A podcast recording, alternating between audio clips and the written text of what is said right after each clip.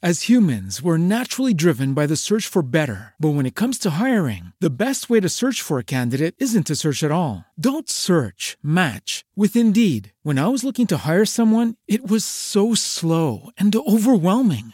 I wish I had used Indeed. If you need to hire, you need Indeed. Indeed is your matching and hiring platform with over 350 million global monthly visitors, according to Indeed data, and a matching engine that helps you find quality candidates fast. Ditch the busy work. Use Indeed for scheduling, screening, and messaging so you can connect with candidates faster. And Indeed doesn't just help you hire faster. 93% of employers agree Indeed delivers the highest quality matches compared to other job sites, according to a recent Indeed survey. And listeners of this show will get a $75 sponsored job credit to get your jobs more visibility at Indeed.com slash podcast. That's Indeed.com slash podcast. Terms and conditions apply. Okay, you guys, we want to tell you about a show that we have been obsessed with. These are OGs. We've loved them since day one, and it's your next binge worthy podcast. If you like your true crime light, which we think you do on the gore, you know, then you should check out Moms and Murder, a true crime podcast hosted by friends Melissa and Mandy.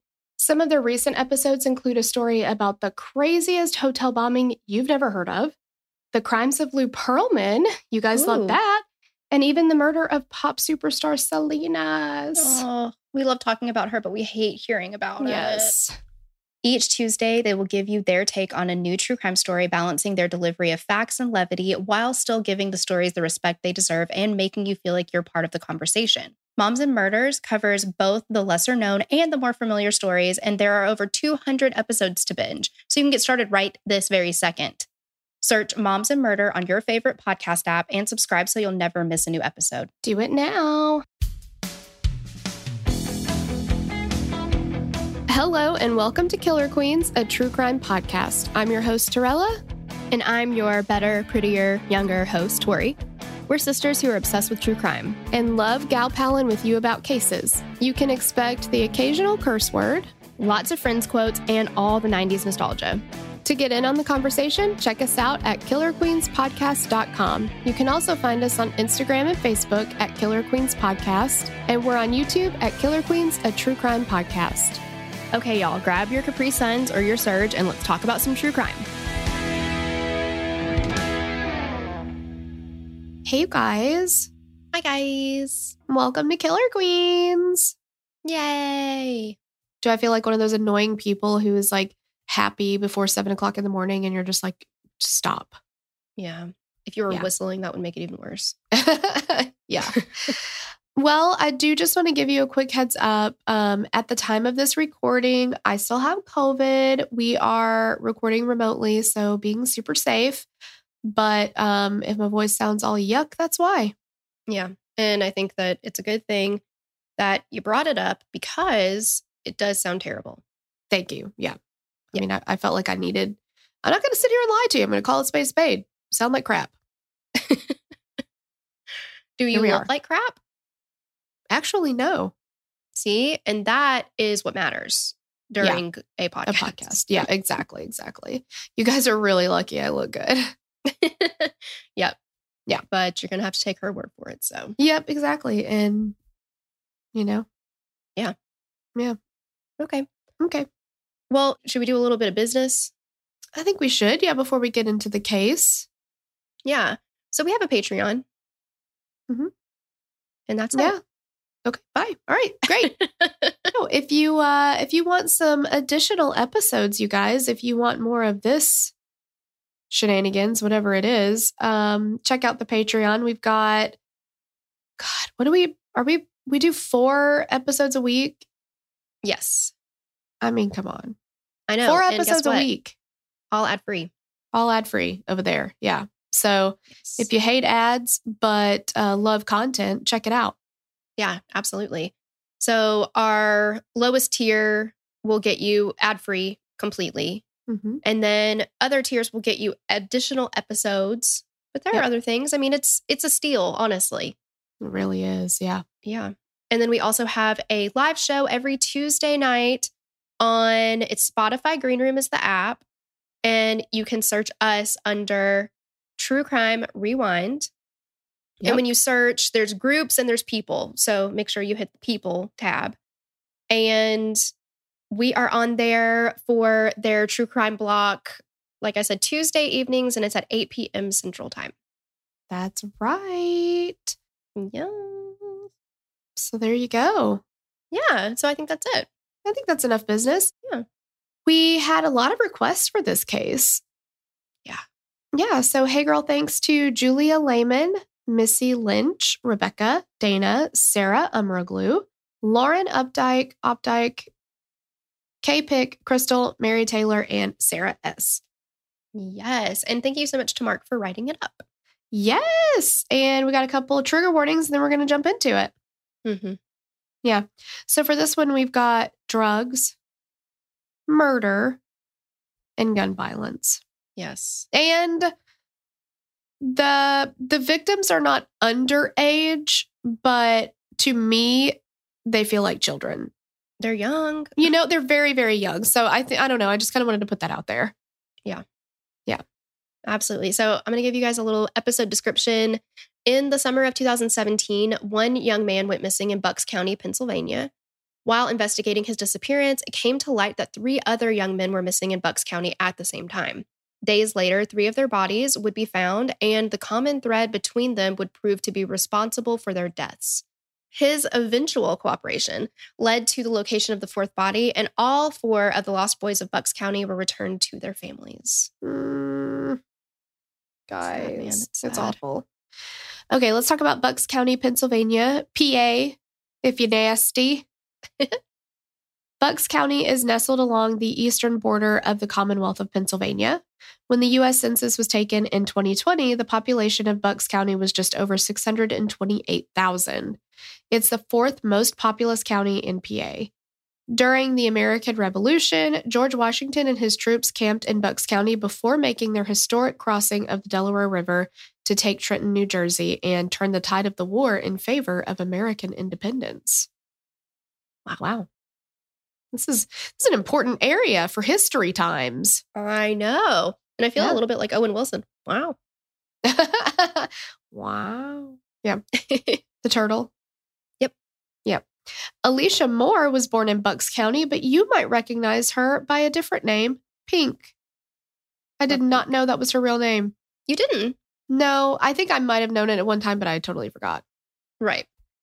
Throughout the years, several movies have been filmed in this area as well. A scene from Charlotte's Web and the Stephen King classic The Stand were both shot there. M. Night Shyamalan's shot Signs predominantly in Bucks County. And I know it's, how actually do you say it? No, I'm not. M. Night Shyamalan? That's how I've always pronounced it. I could be wrong, but Okay. But the film was based in Bucks County. 2008's The Happening was also filmed there, and a scene from Lady in the Water was shot in Bucks County as well. so I'm going to go on a Oh. limb and guess that M. Night Mhm. Shyamalan, Yeah. is from there. That's what I'm wondering. Like, Yeah. he lives in Buck County, Bucks County. Well, I mean, Stephen King, he's from Maine, so all of his stuff is set. in Yeah, yeah, yeah. You know, makes sense. While there are several different tidbits and factoids we could go on and on about, and I know you like to hear us mispronounce names, um, in regards to Bucks County, today we're here to talk about what happened in July of 2017 in Bucks County. Yes, and we're going to start with Jimmy Patrick. 19 year old Jimmy Patrick lived with his grandparents in Newtown Township. His mother had been dealing with drug abuse issues, and his grandparents were essentially mom and dad from the day he was born. They took him home the day after he was born, and he was with them from that moment on. And that makes me think of Shania Twain. From Oh, this man. moment. Wow. Okay. Okay. Sorry. Can't help it. I mean, you know, I and that song moves me to tears, so I just can't I do. Yeah. I know. Sharon and Rich Patrick said that it took a little work and getting used to since they were in their mid 50s with a newborn, but they made it work. They raised Jimmy as their own and he thrived under their care. Jimmy excelled on the baseball diamond and he loved the game of baseball. He excelled in high school as well, and he was given a scholarship worth over $50,000 per year to, Lo- to Loyola University, Maryland. And he went through a freshman year at that college. At Loyola, Jimmy was a business major, and unsurprisingly to everyone who knew him, he was excelling there as well. In the summer of 2017, Jimmy had returned home after his freshman year and he worked a part time job at a local restaurant. And when he wasn't working, he hung out with his friends when he could. When Jimmy went out with friends, it wasn't normal for him to be out all night. And in the off chance that he was going to be out all night, he would contact his grandparents and let them know. Yeah. And he, they even said too that like if he got home late, he'd wake them up, like to let them know, hey, I've made it home. So that they didn't worry. Like, yeah, Yeah. He always let them know what he was going to be doing. hmm Around 6 p.m. on July 5th, Jimmy told his grandparents that he was going to go meet some friends at Chick fil A and get some food.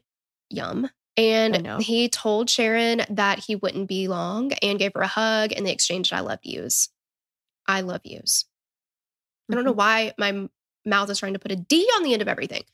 Oh, I love yous. I loved yous. oh, I was like, where's the D going to go? Yous, I loved yous. And I was thinking, I love youds. What's youds? I don't know, stupid. You're the one who said it. Okay. wow. We don't say the S word. Thank you. I know, you. I'm sorry. I'm sorry. I'm just kidding. hmm Jimmy saw his grandfather, Rich, in the garage and he gave him a hug as well and he told him goodbye. And as the night wore on, Sharon and Rich were a little worried as they went to bed. They hadn't heard from Jimmy, even though he said he wouldn't be gone long. Rich said that when Jimmy would come home late at night, he would always come into their room, like Torella said, and wake them up. So at 2 a.m., Sharon woke up and went into Jimmy's room to see if he was home. His bed was empty, his bed was still made. Jimmy had not made it home. She began to text him, Jimmy, where are you? But Jimmy never came home that night. Rich and Sharon called the police around noon the day after he went to Chick fil A, and they told him that Jimmy had, hadn't been missing for 24 hours and they needed to call back later that day. Yeah. So they were like, okay, I'll wait 30 more minutes and call you back again. I mean, it was a couple of hours, but still, like, I know. It's so there's infuriating. and- something going on. I know. And I just don't, I mean, I understand that he is over 18 at this point, Yeah. but they know him best. And Yeah. they were worried about him. And what does exactly, what does a couple hours difference make? Yeah. Why can't you start, Start looking into, yeah, who he was in contact with or whatever. It just, yeah, yeah. frustrating.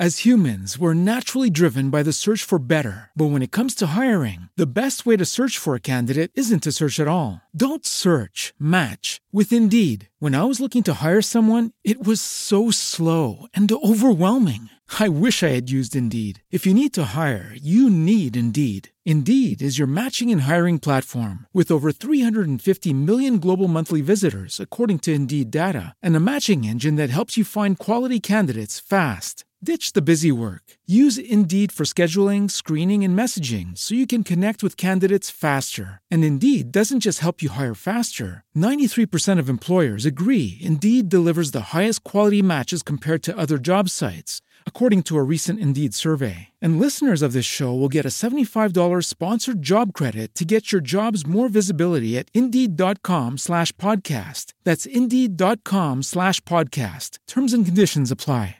So they waited four hours and around 4 p.m., Sharon called back. And initially they told her he was probably off somewhere with his girlfriend, possibly parked somewhere in his car. And she told them that his car was in the driveway. So Rich and Sharon said that it was terribly frustrating dealing with the police. They wanted some kind of response or at the very least acknowledgement. The police told them that they would send someone over after a shift change. And after the shift change, a patrolman showed up at the house and, according to Rich, quote, made some entries in his log, and that was it. Then he leaves. He told them that Jimmy would probably show up later. Yeah. And like, I, I do understand that police have to deal with a lot of missing persons reports that end up being like, oh, you know, a kid lost track of time or whatever, you know, like, Sure. I do understand that, but it just in these situations when we know what we know, it's just like, I don't know. I guess it wouldn't have made a difference anyway, but still, it's just, just frustrating. Well, and I think, I mean, I can understand that police, if if somebody really jumped the gun and it was like, okay, they haven't been home in 30 minutes and need to Yeah. file a missing persons report. It's not Okay. me calling every time you haven't texted me back in five minutes. Right. Which you do threaten that you're going to call the police. But yeah, Yeah. I mean, they gave it time. But the thing is, they know him well enough to know that he would have, at least if he was able, to say, hey, I'm not going to make it home on time, or I'm going to stay out later, or I'm not coming home at all. Yeah. They couldn't get in touch with him. I just, and again, like you said, we know what we know. So, Yeah. they gave the police Jimmy's cell phone number and a description of Jimmy and what he was wearing when he was last seen. And they traced his cell phone and gave Rich and Sharon his last pinged location. So this was in nearby Springfield in Del- Delaware County. And Rich drove there and he began to hand out flyers. He tried to talk to anyone that he could, including the police, and he scoured a local park to see if he could find any sign of Jimmy. After Jimmy had been missing for three days, the Patricks reached out to a private investigator who came in and talked to all of Jimmy's friends and talked to with detectives throughout Bucks County as well. And it was during these talks with other detectives that the PI learned that there was another missing teen boy in Bucks County in Middletown Township. 19 year old Dean Finocchiaro lived fairly close to Jimmy and his grandparents in Bucks County, but they went to different high schools and they ran in different social circles. From what everyone knew, they didn't hang out and they were not friends with one another. Officer Megan Freer was on her normal patrol on July 8th, 2017, when a call came over the radio about a missing 19 year old in Middletown. Officer Freer, and I don't, I, fe- I almost feel like people pronounce this Middleton. I don't know. Well, I heard them say Middletown. Okay, okay. Because I was like, just just don't come for us. We don't No. live there, you know. I was terrified about having to pronounce all of these towns. I know. And maybe some people do, but I heard it as Middletown. Yeah. Okay. Officer Freer responded to the call and went to the Finocchiaro residence and talked to Bonnie and Anthony, who are Dean's parents. Officer Freer was actually familiar with Dean. She had had dealt. She had, wow. She had dealt with him in the past. So Dean had been in trouble for joyriding with friends on the streets with their dirt bikes and four wheelers, and like There is video and it is terrifying. Like, oh it's oh terrifying. goodness. He's like up on a dirt bike, like like on just the one wheel and like the Popping the- a wheelie, yeah. Okay, yeah, popping a wheelie. Okay, I'm such a loser. I don't know what that is, but like because I was like the top wheel was in the air, like yeah, it's called it a was wheelie. it was so scary. And he was like, I mean, really going for it. Like that top wheel was up and down, up and down, up and down. And I was like, he's not going to keep control of this bike. And then other kids were standing on top of the seat. I'm too scared to be on a dirt bike personally, but I don't know how Uh, they did yeah. everything they were doing. It was scary. Well, and no and, like- helmet, not a helmet in sight. Yeah, no helmet, and there's I mean there's other cars driving around them too. So Yeah, and somebody was filming it. exactly, it's just pretty crazy. Mm-hmm. But I mean, I also get that, you know, there are plenty of people who aren't terrified of that kind of stuff, but it scared me watching it. Well, and when you're 19 and, you know, you think you're Yeah. invincible and you don't even Yep. think about Exactly. So so he would get in trouble for stuff like that. It was not from what I understand, what we understand, there's nothing that he was doing that was like, you know, violent. It was just stuff like that. And you know, like kids that we went to school with would get in trouble for like cruising up and down the strip or you know, like whatever, get in trouble for hanging out at the Sonic or like it's just what kids do, you know. Well, yeah, and his dad is like, you know, yeah, he he was immature, but I mean, who who wasn't? Yeah, he was At 17. I mean, Yeah, or you know, whatever age. Yeah, or 19. you're a yeah, yeah, yeah. teenager. Yeah, yeah, exactly. When Bonnie talks about Dean, she says that he didn't fear anything. He would go out riding quads or dirt bikes with his friends. What's a the quad? a quad? Is that a four? Is it a four wheeler? Yeah, Because of four quad. four wheels quad. Okay, I guess. I've never heard. We're not we're not in the quad world, so I don't I don't know. No, they just call them four wheelers around here. I don't know. When they went to Jamaica, he was one of the first to jump off the cliffs into the water below. When he played hockey, he always took on the bigger players. He wouldn't back down when push came to shove. She also said that trait would get him into trouble occasionally with the joyriding.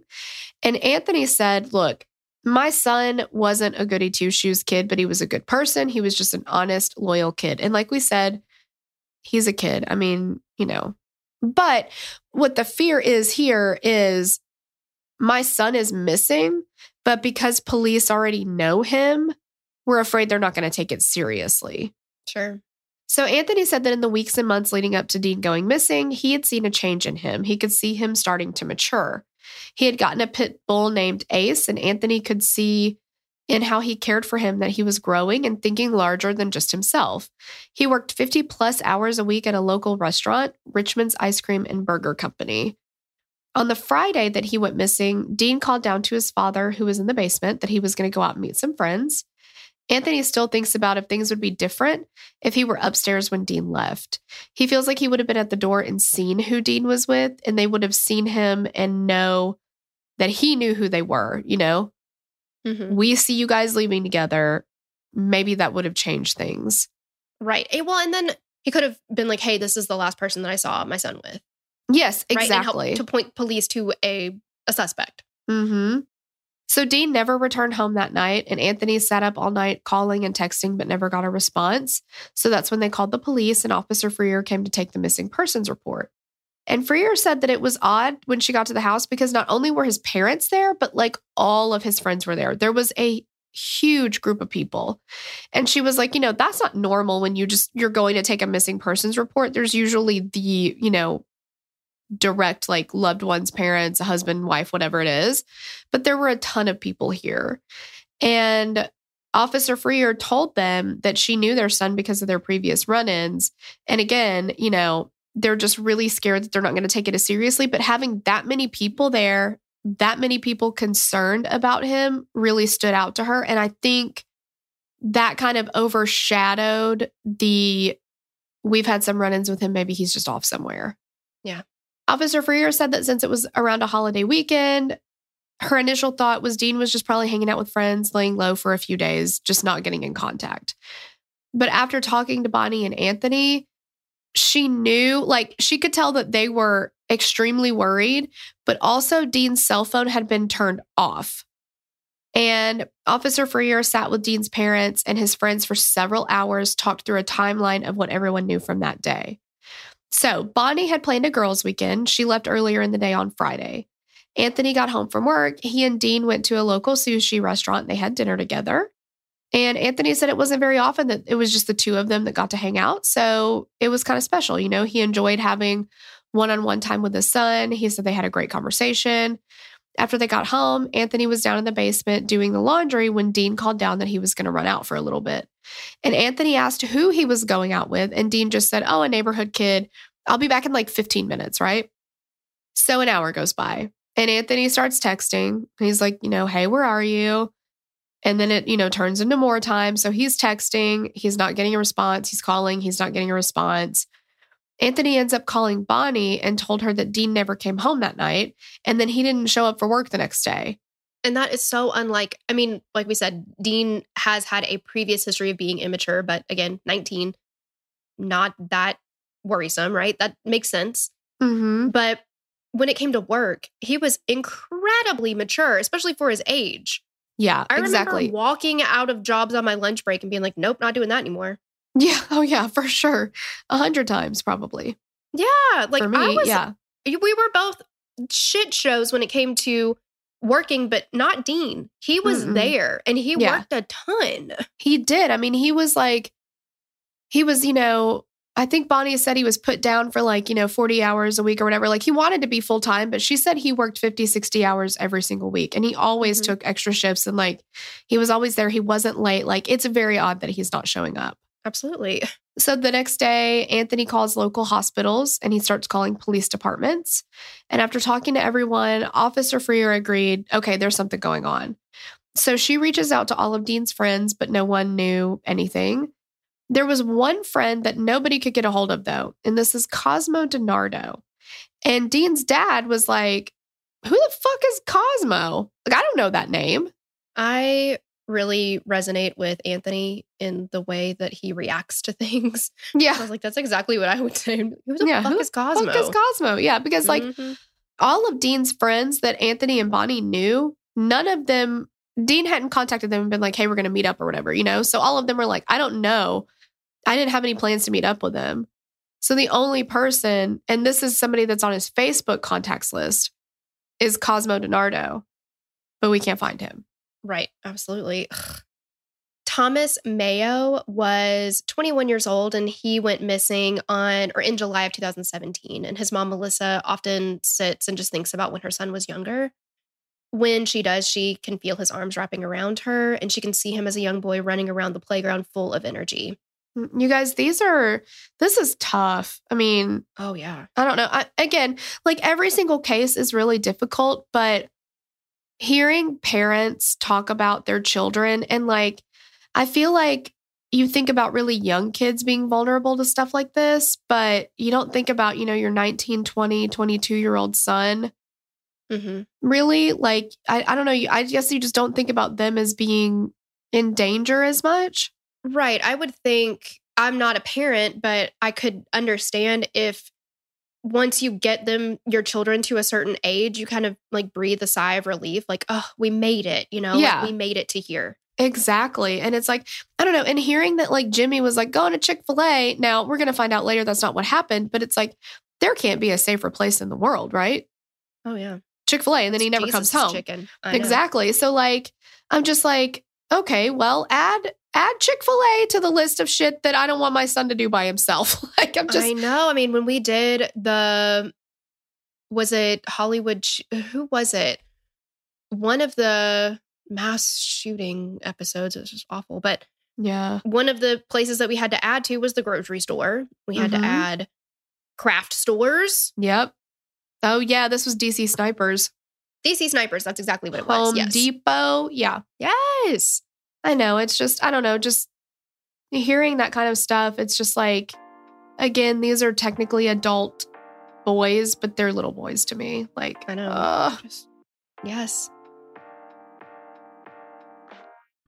As humans, we're naturally driven by the search for better. But when it comes to hiring, the best way to search for a candidate isn't to search at all. Don't search, match with Indeed. When I was looking to hire someone, it was so slow and overwhelming. I wish I had used Indeed. If you need to hire, you need Indeed. Indeed is your matching and hiring platform with over 350 million global monthly visitors, according to Indeed data, and a matching engine that helps you find quality candidates fast. Ditch the busy work. Use Indeed for scheduling, screening, and messaging so you can connect with candidates faster. And Indeed doesn't just help you hire faster. 93% of employers agree Indeed delivers the highest quality matches compared to other job sites, according to a recent Indeed survey. And listeners of this show will get a $75 sponsored job credit to get your jobs more visibility at Indeed.com slash podcast. That's Indeed.com slash podcast. Terms and conditions apply. As humans, we're naturally driven by the search for better. But when it comes to hiring, the best way to search for a candidate isn't to search at all. Don't search, match with Indeed. When I was looking to hire someone, it was so slow and overwhelming. I wish I had used Indeed. If you need to hire, you need Indeed. Indeed is your matching and hiring platform with over 350 million global monthly visitors, according to Indeed data, and a matching engine that helps you find quality candidates fast. Ditch the busy work. Use Indeed for scheduling, screening, and messaging so you can connect with candidates faster. And Indeed doesn't just help you hire faster. 93% of employers agree Indeed delivers the highest quality matches compared to other job sites, according to a recent Indeed survey. And listeners of this show will get a $75 sponsored job credit to get your jobs more visibility at Indeed.com slash podcast. That's Indeed.com slash podcast. Terms and conditions apply. So Melissa describes Thomas as an affectionate boy growing up and that he was selfless. And as he grew up, he always made sure to set aside time for his family. If he hadn't spent much time with his mom, he would go out of his way to have breakfast with her or specifically set aside time to hang out with his younger sisters. Mm. Thomas was always looking out for the girls. He was nine years older, but he was able to get through to them. When his sister Gabriella had something going on in her life, it was Thomas who she confided in. He graduated from Bensalem High School and attended East Stroudsburg University for a year. After that year, he took a year off to figure out what he really wanted to do with his life. And during that year off, he began working at a construction job. And in the months leading up to Thomas going missing, he was working a second job at a local gas station as well. Melissa said that Thomas never judged people and that he was so curious about everything and loved asking questions. When he was working construction, Thomas wasn't alone. He worked with his best friend, Mark Sturgis. Mark's father worked in with the construction company as well. And Thomas and Mark were so close that they finished each other's thoughts and their personalities balanced each other out perfectly. Thomas was small in stature, but he was extremely outgoing. And Mark Sturgis was physically much larger, but he was also more shy. Mark had recently moved into an apartment that had been set up at his father's home in Pittsburgh. His parents said that he lived his life as a peacemaker, whether he was at home or school. He was just trying to help people. And at school, he was the one to step in when people were about to fight and try to stop it. Since he was much larger than most people in his class, it was usually easy for him to stop anything before it started. His mom said that he was always protecting the smaller people around him, including Thomas. So on the Friday that they were last seen, Melissa said that when she woke Thomas up before, um, or she had woken him up before she went to work that morning, and she kissed him goodbye as he laid in bed, but before he got up to meet Mark um, for work that day. So after their day at work, Thomas went back home and he shared a bowl of mint chocolate chip ice cream with Gabriella, who was the last family member to see him alive. That is precious. I know his little sister. the love that he had because kids, siblings, they go through some rough patches with their with their other siblings, right? Like sometimes. Yeah. But it seemed like they were just so close, especially despite a huge age difference. Yeah, that's a big age difference. And to still be that, like, yeah. Mm-hmm. I mean, like, Andrew is four years older than his little sister. And he was like, I didn't have shit to do with her for like 18 years. like, he was just like, like, Caroline would be like, Can I hang out with you? And he'd be like, No, get away. Like, he's so mean to her. but that's the typical sibling relationship that a lot of times you see, especially, I feel like, especially between a brother and sister sometimes. But yeah and like a bigger age difference. Yeah. Oh, 100%. Yeah. I mean, we were always very, very close. Even when we hated each other, we were like, can I sleep with you though? Yeah, exactly. I'm scared. Okay, but we're going to hang out though, right? yeah. Yeah. No. I'm still mad at you, but I'm not going to uh, stop talking to you or leave you alone. So, exactly. Melissa knew something was wrong when Thomas's girlfriend called her Saturday morning and asked if she knew when Thomas was going to be leaving to visit her in Philadelphia. And Melissa thought Thomas was already in Philadelphia. And from there, everything just blurred for her. On the same Friday, Mark and Thomas had talked about hanging out later that night while they worked at with Mark's dad, who was also named Mark. A few hours after they left work, Mark went outside and noticed that his son's car was gone and his son was gone as well. Initially, he thought that Thomas and Mark must have gone out to a bar or something to get a drink and they would be at work the next morning. And then the next day rolled around and Thomas and Mark never showed up. Okay, so now we've got four young men missing. Mm-hmm. My God. So now we go back to Officer Freer, who has started to try to unravel the question that Dean's dad had. Remember, who the fuck is Cosmo? Because yep. we still don't know. Dean's friends told her that Cosmo lived in Bensalem, which is a township in Bucks County. From there, Freer called the Bensalem Police Department and they were able to give her basic details about Cosmo his name, address, date of birth, vehicle registration, all that. So, Cosmo was 20 years old. His family ran two successful trucking companies in Bucks County. With that info, Freer Googled Cosmo and obtained two addresses that belonged to the family. I'm sorry, why couldn't the police department give her the addresses? Why'd she have to Google them? I have no idea. But I guess if they had never had any run ins with the law before. But shouldn't you have an address like for the vehicle registration? Oh, yeah, I'm not sure about that. I don't know. I mean, I would think so, but. Yeah.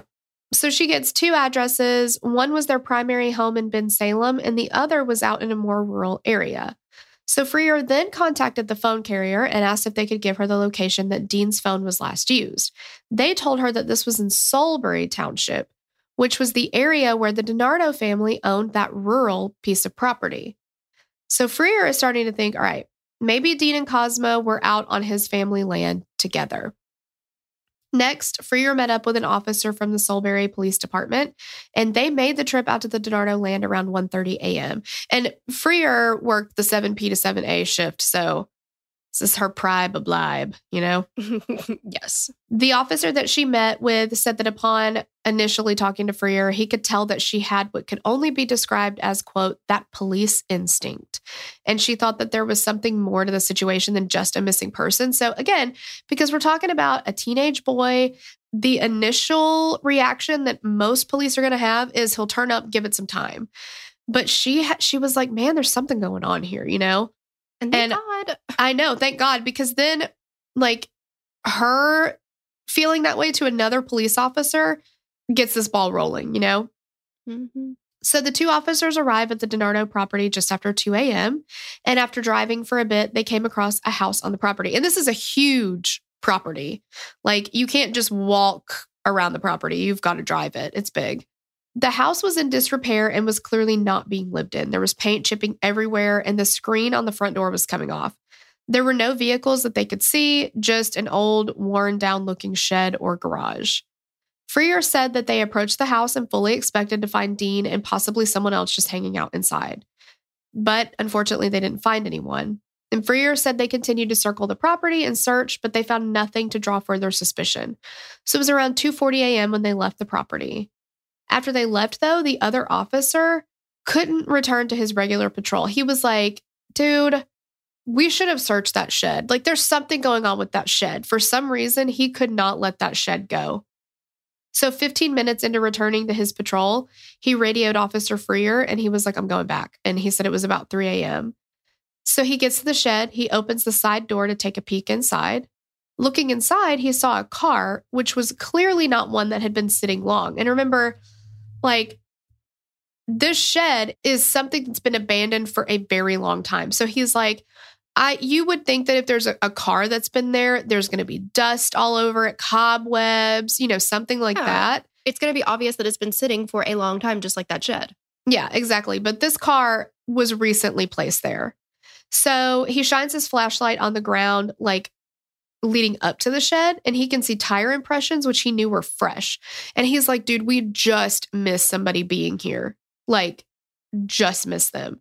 So they ran the plates of the car that he finds, and it comes back to Thomas Meo. And that's when another officer came on the radio and said that Thomas's mother had been in the station earlier that day to report him missing. And that's when everyone began to suspect that this was way more than a missing persons case. Freer thought the chances of Cosmo DiNardo not being involved with two people being reported as missing were pretty freaking slim. Agreed. Oh, yeah, Freer got a call. frickin' Slim. Pretty freaking slim.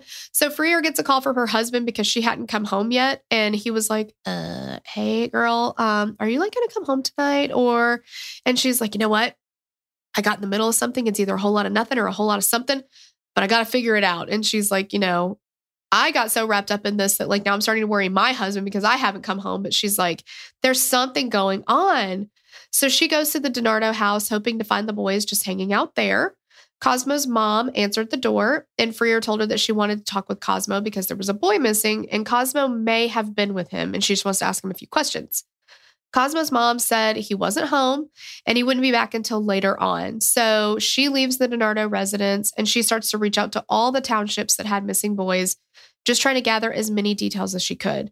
So she's starting to put everything together and she connects the dots that there are four people missing in Bucks County. So we have Jimmy, Dean, Tom, and Mark.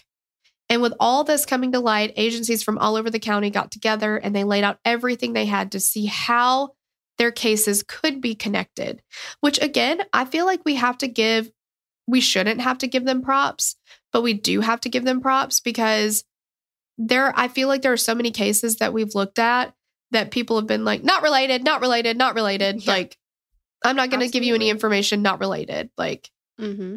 but they're, I mean, they're doing what they can to get all this information together. Well, yeah, So in they- different county or I don't know, township police departments and things like that. Sometimes they wouldn't want to work together. Nope. But it sounds like they are. So exactly. It's, Mhm. I mean, good on you, Bucks County. They returned to the shed where Tom's car was and found that it was unlocked. There were no signs of a struggle or anything. It just looked like it was casually parked there. Investigators found the keys and the title to the car pinned to the wall, which stuck out as extremely odd. Like, why would Tom leave that there in this random shed? Upon searching the car, though, they found something else that worried them. Tom was diabetic, and they found his insulin and like like his whole kind of diabetic kit in the car. And it had been almost 48 hours since he had had his insulin. And they said that literally Tom never went anywhere without this kit. He was extremely diligent about taking his medicine. If he was going to walk from here to right over there, he had it with him. Like Mhm. he did not leave that behind. And they knew that if Tom was still alive, his time was limited because he didn't have his medication with him. At this point, though, the Patricks were not convinced that Jimmy's disappearance was linked to the other three missing boys because they didn't recognize any of the other three boys' names. They're like, these aren't friends of him, except though for Cosmo DiNardo. Cosmo DiNardo. What a name, man. I know. So, Officer Freer received a call from Dean's parents and said that they had more information they could give her. She went to their house and they told her that a neighbor up the road had security cameras and one faced the road on the outside of his house. So they asked him if he could review the footage from that day and time that Dean had left and like maybe he picked something up, maybe he saw something. He did. He gave them the footage. They handed it over to Freer, who took a look and saw a silver truck drive down the road at the time that Dean left. Cosmo DiNardo Hmm. dro- also drove a silver truck, and that truck matched the one that was on the footage. Ugh, Curiouser and curiouser. I was about to say that. Oh my God. Oh my God. Well, sucks to suck. So now Freer knew that they had to talk to Cosmo. So investigators went back to the DiNardo home and talked to his parents again, and they arranged a time for Cosmo to come in and voluntarily speak to police. During this interview, they wanted or they talked to Cosmo about how he might have known the boys and basically just wanted to give him or him to give a timeline of like where he was when everybody went missing. Of course, Cosmo was like, I don't know where the boys were. Um, I don't know what happened to them, but he did admit that he was with Dean the night he went missing. So they were supposed to go to a friend's house together, but there had been an argument while they were driving, and Cosmo kicked him out of a truck and left him on the side of the road, Hmm. according to Cosmo. Yeah. And after he left him, Cosmo said that he went to a local park and he went fishing and he stayed there until 9 p.m. Okay, Cosmo. Yeah, after that, I just went fishing all by myself in a just random spot. I mean, you know, I'm All not saying long. people don't go fishing, but yeah, come on. I feel like this is a classic case of you should have stopped while you were not even ahead, but you should have stopped. It's like when you when you're lying and you give too many details, Yeah. you get yourself in trouble, you get caught. Mm-hmm. So his alibi was shaky at best, and investigators noted that one thing was clear throughout the interview. Eh, Cosmo was obviously trying to distance himself from the missing boys and the property where Tom's car was found as much as possible. And based on that interview, they wanted more information and they reached out to the news and local communities for any links they could provide between the missing boys. News outlets learned that the police were talking to DiNardo and they began to dig into his past. The DiNardos were a rather prominent upper middle class family in Bucks County. They learned that over the years, Cosmo had over two dozen encounters with law enforcement, but he had never been arrested. They had been called several times because Cosmo would become aggressive with family members, causing them to fear for their safety. And at one point, Cosmo had been placed in a mental health facility and was experiencing mental health issues. So, over a few months before the boys went missing, Cosmo had been charged with possessing a firearm, which he was not allowed to do. And he was in a vehicle and was pulled over. And upon searching, they found the gun on him. When they learned this and Cosmo's history, Dean's family was upset. Dean never got a break from law enforcement, which they acknowledged that he shouldn't. He should have to pay for any crimes or violations he had committed. But Cosmo had been in trouble over 2 Uh-huh. dozen times and he was never charged. Yeah. Exactly. And Anthony was like, if Dean had been caught with a fire or shotgun in his car, he would be in jail in no time. And Cosmo was just allowed to walk away. And you got to wonder if it's because they're a prominent family. Well, yeah. And who do they know and all that kind of stuff. But like when they found that gun on him, and if they had put him in jail, would things be different? Would he have been out in order, you know, for all of these things to happen? Like, right. come on. Yeah. I mean, how many times have we talked about like falling through the cracks? just Yeah, a just danger to society is a danger to society. I'm sorry that this is a person who is related to people that give you a bunch of donations or whatever, but I mean, come on. Well, yeah. I mean, if he has been in trouble and has had the police called on him for being violent with family Yes. members, yes. and then we find him with a gun, right. why are we not taking uh, action here? Yeah, that I- needs I'm- to be taken seriously. Absolutely. So, investigators dug into Cosmo's social media accounts as well, and they discovered that Cosmo had a short temper and was really quick to threaten people. A lot of Cosmo's childhood friends said that they felt like he was strange growing up. They had a sense of, quote, unease when they were around him, and Cosmo would relentlessly harass girls online and constantly challenge people to fight. They're literally, okay. There's a thing on I watched it on Amazon Prime, but it's called The Lost Boys of Bucks County, I think. Yes, and if you have Hulu Live, it's on ID channel, so you can watch it on there as well. Okay. they showed some like text messages or IMs or something between Cosmo and a girl, and he was like, "Hey, let's uh, meet up and have sex tonight." And she's like, "Um, no." And he's like, "No, seriously, like let's just hurry up and have sex. Like get like let's just go do it. Let's do it. Let's get like get like like let's just hang out. Come on, and we'll have sex. We'll just okay, fine. We'll just do a little sex. Okay, we'll just make out or like whatever." He, he's very aggressive. It's not like, and you can tell that the girl on the other end is like, where is this coming from? Like, we've not been having this conversation. I've not been wanting to have sex with you. You're just telling me, like, I need to have sex tonight. So let's go do that. Like, it's very, Right. like, disgusting. Makes you feel dirty. Like, ugh. Yeah. So, as this information began to come to light, the police started to try to build a timeline of where Cosmo was during the times that the boys went missing. And using automatic license plate readers, they went through their files and were able to place Cosmo's truck in the vicinity of when Mark and Tom went missing, which directly contradicted his story of being in the park fishing. Yeah. Like, What do you think this is? A country song? You weren't fishing in the dark? I know. Come on. You ain't nitty gritty dirt band. I know. Hey, you guys. Um, it's us again. Yay, it's us. We threw we threw you for a loop on this one. uh, so we know that a lot of you have been asking like WTF, where are episodes one through forty four? And guess what? Now you can have them. So let's just remember, though, we need you to take a little caution here. We didn't know exactly what we were doing back then. And we started this podcast as just a fun thing to do as sisters. We had no idea that it would grow into this super awesome club with you guys. So, what we're saying is the audio wasn't super amazing, but the content is 100% us, just being us and talking about some true crime with 90s flair. Okay, so here are the details. You'll be able to access our what we're calling OG episodes in your favorite podcast app through a private and custom RSS feed link. So to grab that, head over to killerqueens.link slash OG and snag episodes 1 through 44 today. That's killerqueens.link slash OG. Another person came forward and said that Tom, his name is not Thomas. What was I? I don't even know where that came from. Cosmo. Mm-hmm. Yep. was trying to sell a car that was identical to Tom's car, which was found in the shed of his family's property. Hmm. So, with that information in hand, investigators obtained a search warrant for the Donar- Donardo property and began to search for any signs of the missing boys. Now, like we talked about earlier, this property is big. It's 90 acres. So, this is a slow process. As this was happening, they arrested Cosmo on a refiled weapons charge and held him on a high bail to hopefully keep his family from bailing him out. And that ended up being $1 million. Yep. $1 million. they go to an old barn on the property and found that there was blood pooled on the ground as well as splatter on a ladder. Splatter on a ladder. I know, it's like Blanche on a ranch. Sorry, it, I was not expecting um, the sound of that coming out of my mouth. Yeah, yes, it does. yeah, It sure does rhyme. Yeah.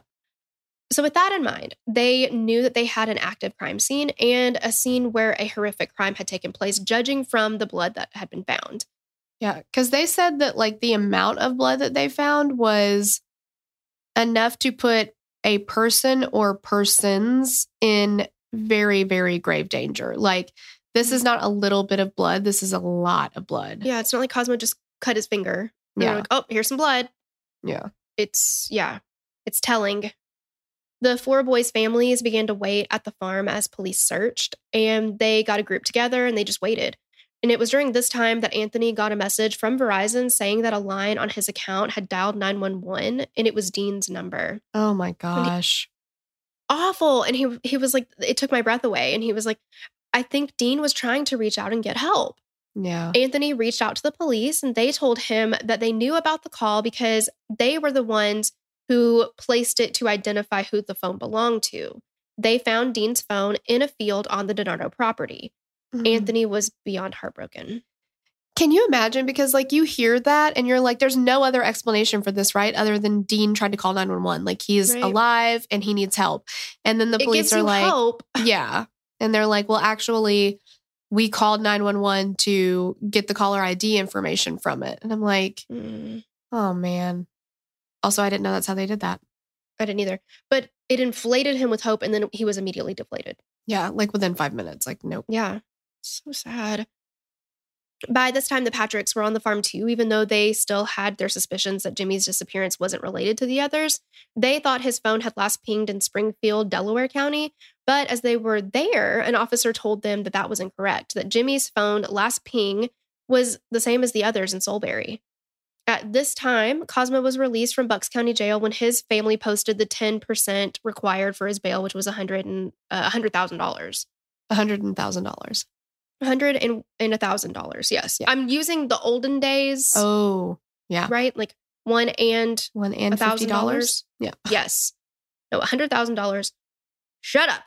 On Wednesday, July 12th, the search teams zeroed in on a pile of rocks and earth that had been recently disturbed. And as they dug, they found vegetation that was much lower than it could have normally survived. As they kept digging, the smell of gasoline overpowered them. And again, that indicated to them that they were on the right track. Okay, so they go back, they rearrest Cosmo again for stealing Tom's car. This time his bail was set at $5 million. So they're trying to make it so that the family is not going to pay the, the bond. Yeah, because they would With have to pay five and thousand dollars. Yeah, and 100 and 1000. Yes, exactly. Yeah. With Cosmo back in custody, the dig continued. After several hours of digging with shovels so as not to disturb any evidence, their shovels struck metal. It was a large metal oil tank. Beneath that, they discovered a blue tarp. So, 12 feet underground, next they discovered the bodies of Tom, Dean, and Mark. All three had significant traumatic injuries and burns on their bodies. So, three boys had been found, but Jimmy was still missing. That's when Cosmo's attorney and investigators struck a deal, which I'm like, bleh, but you know. I know. Cosmo offered to tell them where Jimmy's body was if they took the death penalty off the table. This is a deal I can live with. I can live with it, but it also really shrinks my hat because it twists my tatas. I don't like Oh. it. Yeah. Well, I'm serious because I don't understand how somebody who has literally no regard for human life Yeah. is like, don't, I'm not, die. I don't want to die. Please don't let me die. I do not want to Yeah. die. I know. You didn't give It- a shit yeah, about anybody else. Exactly. It's very frustrating. But I feel It like at least he'll still be, you know, I was really worried that, you know, they were going to try to strike a deal with him and be like, we'll give you second or degree or, yeah, I don't know. Like, so that, yeah, so that you're not going to spend, you know, life in prison or whatever. I'm like, okay, if you're going to take the death penalty off, I'll, I'll, I guess I'll go for that, especially if we can find his body. and i'm on the fence about death penalty honestly like i don't i don't know how i feel all of the time with it but it just drives me crazy that people who think nothing of taking other Yeah. people's lives have such a high regard for their own yeah, it's exactly. a little ironic to me A little bit. Yeah. So they offer him the deal and he told them where to find Jimmy. Cosmo then recounted how each boy was killed. He said that he was going to meet Jimmy and he was going to act as a middleman between Jimmy and another person who was selling marijuana. So when they got to the farm, Cosmo told Jimmy to give him the money so he could count it. He says Jimmy was supposed to have $8,000, but he only had 800. i don't believe that I don't believe it either. Uh, look, where the fuck is Jimmy going to get eight thousand dollars? Like, come on, he's 19 he's working yeah he's working a job and i'm sure he worked hard and worked well but i don't even i could get it but i don't you know i don't walk around with $8000 that i can just spend at any time Exactly, that's yeah. ridiculous yeah.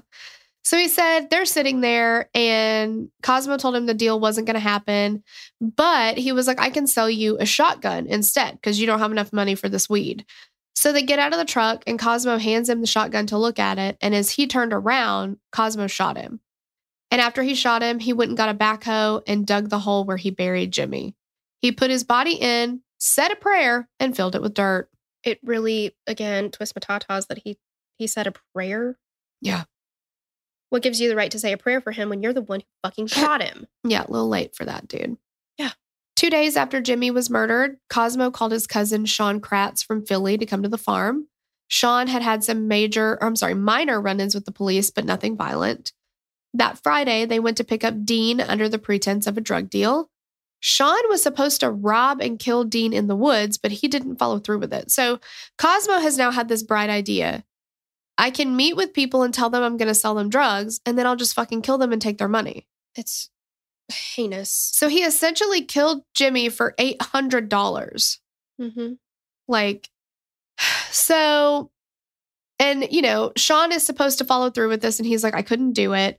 So they end up at a barn on the property. They were looking at a Vespa that Cosmo had. Dean went to walk out, and Sean, or Cosmo says, Sean shot him several times as he walked away. Cosmo says he then took the gun and shot Dean's body as he laid on the ground. And he says in his confession, Sean shoots him. He's dead. He falls on the ground. He's dead. But then I take the gun and I go up and shoot him a few more times. They're like, why? Because you thought he wasn't dead? He's like, oh no, he was definitely dead. But you know, like just yeah, to just unloaded the gun on him just cause. yeah, just to really, you know, prove the Make point sure or something. yeah, I, don't Yeah, I because he's like, I was I was positive he was dead. It's like, okay, the entitlement that Cosmo possesses because his family is upper middle class. I'm sure he wanted for nothing. right. And he certainly never had to face any accountability anytime he got in trouble. Nope. I mean, yeah, exactly. So Cosmo leaves Sean at the farm. He goes to meet Tom and Mark. They followed Cosmo back to the farm. And after they got there, they got out of the cars, and Tom and Mark could tell something was wrong. As they turned their backs on him, Cosmo pulled out his gun. He shot Tom in the back. That dropped him to the ground. Cosmo turned to Mark and unloaded the rest of the gun on him.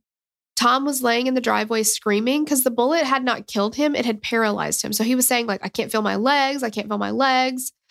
Sean put his head in his hands and he watched as Cosmo went to get the backhoe since he was out of bullets at this point. Because they're like, why not just shoot Tom? Mm-hmm. And he's like, Well, I ran out of bullets. I unloaded on Mark because he was really big. He used the backhoe to drive over Tom, which killed him. That's horrific. Just the senselessness and the callousness. Yeah. Well, I have to finish him off. So any way, any way possible, right? My gosh, it's awful. Mhm. So they placed the bodies in the large oil tank and they lit them on fire. They left the farm and uh, they went and had some cheesesteaks because, I mean, you're certainly going to work up All an appetite, right? Sure, yeah. Yeah. Cosmo started crying at this point of his confession, and he's like, I don't know why I did it. I threw my life away. Again, he's crying for himself. No. I don't know why I did this. I've thrown my whole life away now. Sorry, Yeah, he doesn't give a shit. Well, the thing is, when he was being interrogated or he was confessing, the way he talks about what he did, Mhm. he's got a very smug nature about him. It's Yeah. almost like he's bragging and he's kind of chuckling. I mean, almost when he's Mhm. describing what he did. Yeah, definitely. I mean, the only person he feels sorry for is himself. There's just Absolutely. Yeah. With his confession and detailed account of what happened, the police next set out to find Sean Kratz. They began to search and quickly found him and brought him in. He, of course, denies shooting Dean. He said that he was in the car when Cosmo and Dean went inside, and then Cosmo came out by himself. So he says he had no idea any of this was going on, right? Investigators kept pushing Sean because they suspected he wasn't telling the whole truth and that he had more of an involvement than he was letting on. They kept pressuring him, but he stuck to his story for almost nine months. It's a long time. Yeah, that is a long time. Later, Sean said that Cosmo came up with the plan for Sean to rob and shoot Dean in the woods after driving him out there on a four wheeler. Sean said that he told Cosmo he wanted to go home, but Cosmo wouldn't take him. Sean didn't shoot Dean in the woods like Cosmo told him to, which made Cosmo mad. As they were in the barn later, Dean went to leave, and as he did, Cosmo motioned to Sean to shoot him. So Sean said he pulled out the gun and aimed it, closed his eyes, and fired. And he said that he did that because he thought Cosmo would hurt him, his brother, or his mom. So he was afraid. Cosmo was charged with four counts of criminal homicide, conspiracy to commit criminal homicide, abuse of a corpse, and 12 other charges. He pled guilty to all charges and was sentenced to four consecutive life sentences without the possibility of parole. Sean Kratz was convicted of first and second degree murder and voluntary manslaughter and was sentenced to life without the possibility of parole as well. It's just so unnecessary. It's so senseless because how many times have we discussed the ripple effect? But, and I'm not, I'm not saying that Cosmo or Sean should have pity. Like nobody should pity them because look at what they did. Yeah. This is one of the rare cases where I'm like, no, I I believe that Sean was scared of Cosmo. I do Mhm. because Cosmo was a fucking loose cannon and he would just rage out on people. Yeah. So I don't doubt that he was scared of him. yeah. But now we've got four young men that have passed away, lost their lives. They could have gone on to do so. I mean, why? Why they were so young? They didn't. There was no reason for it. For like we said, a couple, you know, a couple hundred bucks or something. Right now, Cosmo and Sean, and who knows what they would have gone on to do if this had not happened. I don't Right. know if if Cosmo would have this would have been the same path that he would have gone down if it, it didn't happen then. But now they've lost their lives, right, to the justice system. Now they're just going to be in jail for the rest of their whole lives. Everybody's families have to deal with this void and hole in their lives because they were taken from them. Cosmo's family, Sean's, everybody is messed up Yeah. because of fucking Cosmo DiNardo. well, and he's killing people. He's just wanting to rob them for money he doesn't need. Exactly. It's not that's what I'm like he- and he's so again- entitled. Yeah. And again, I mean, obviously, like, even if you're, you know, if you're struggling to pay your bills, it doesn't mean you can kill people and that's fine. But like, he he wasn't struggling. Like, it's just because he wanted to. That Yeah, exactly that clear motive? yeah, that entitlement, that just like it, it was a thrill. He killed Jimmy and then was like, actually, forget selling drugs anymore. Just every person I'm supposed to sell to, I'm just gonna kill them now. This was fun. yeah, I think to him he was like, "Well, that was easy." This gave me a rush. Yeah. Yeah, but dude, you're killing people that you have ties to. Mm-hmm. You're gonna get caught. Like, killing people is killing people. Like there's no there's no like greater degree or less degree whatever. But shooting people it takes away a little bit of a personal effect to it. Like it's not it's not you going up and strangling someone or something like that because that is incredibly personal to do to someone, right? yeah. But when you up the ante by taking a backhoe Oh and running over somebody when they're still alive and begging for their life. That's horrific. Are you kidding me right now? That is just horrific. It is. I cannot. So at the beginning of watching The Lost Boys of Bucks County, I was like, oh, Cosmo DiNardo, that's kind of a cool name. And at the end, I was like, fucking, what kind of name is Cosmo DiNardo? like I'm I went from zero to 60 on the hate scale. I was like, this guy. Oh Yeah. my gosh. I mean, yeah. He's just the worst. Yeah. Just because he thought it would be fun, essentially. Take up knitting, dude. Like, come on. I know. Get a fucking actual hobby that's not killing people. That's just terrible. Like, Yeah. You know, it's fun building Legos. it is really fun, but it it can be quite pricey, but it's worth it. Yeah. I mean, you you build something and you're following those instructions, the sense oh, of Oh, yeah. accomplishment, man. I mean, come on. Nothing like it. I no. Mm-mm. Get your adrenaline up in no time. Totally. Yeah. Yeah. Just whatever, dude. And then you can display it. Exactly. You can tell everybody, hey, everybody, see how good I am at Legos. Hmm. See? I agree. Win win. Exactly. Yeah. yeah. I mean, anything else, dude. Literally anything else. This is. But anyway, um, let us know what you guys think. Yeah. Let us know. Do you think Sean was scared? Do you think he was in on it and willing? Like, what do we think? Yeah, were the sentences for each of them justified? I think for Cosmo, yes. Uh, it, I guess it depends on your what you think Sean's level of involvement was. Yeah. and if his are too harsh Yeah. or not. But but yeah, just let us know. But thank you guys so much for listening, and we will catch you on the next episode. Bye. Bye. Oh my God, you guys. You know what time it is. I know what time it is. It's shout out time. Woohoo. It's shout out time in Tennessee. It is. Wow. That was a missed opportunity or lame, and we shouldn't be doing it anyway. I don't shout know. out time on Killer Queens. Okay.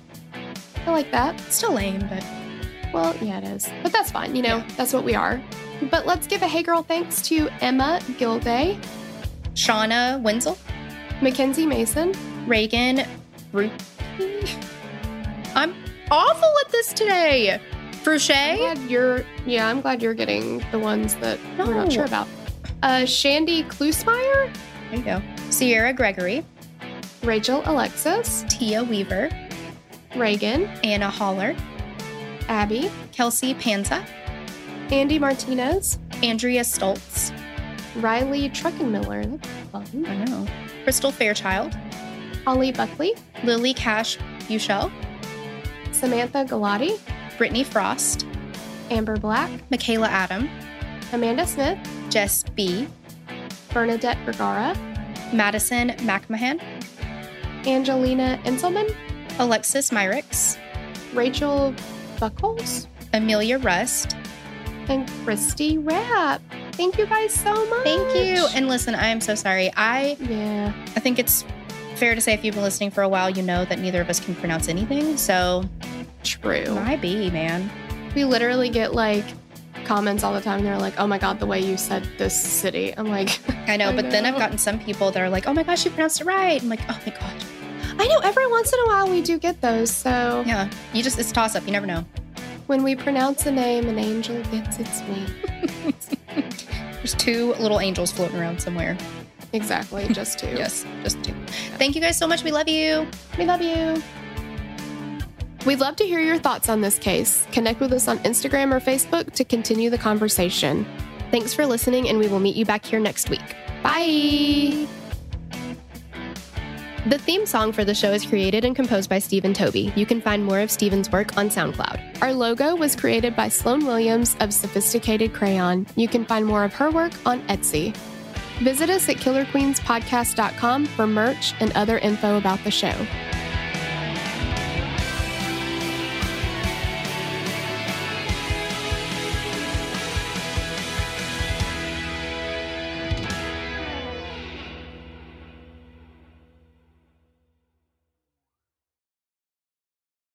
As humans, we're naturally driven by the search for better. But when it comes to hiring, the best way to search for a candidate isn't to search at all. Don't search, match with Indeed. When I was looking to hire someone, it was so slow and overwhelming. I wish I had used Indeed. If you need to hire, you need Indeed. Indeed is your matching and hiring platform with over 350 million global monthly visitors, according to Indeed data, and a matching engine that helps you find quality candidates fast. Ditch the busy work. Use Indeed for scheduling, screening, and messaging so you can connect with candidates faster. And Indeed doesn't just help you hire faster. 93% of employers agree Indeed delivers the highest quality matches compared to other job sites, according to a recent Indeed survey. And listeners of this show will get a $75 sponsored job credit to get your jobs more visibility at Indeed.com slash podcast. That's Indeed.com slash podcast. Terms and conditions apply.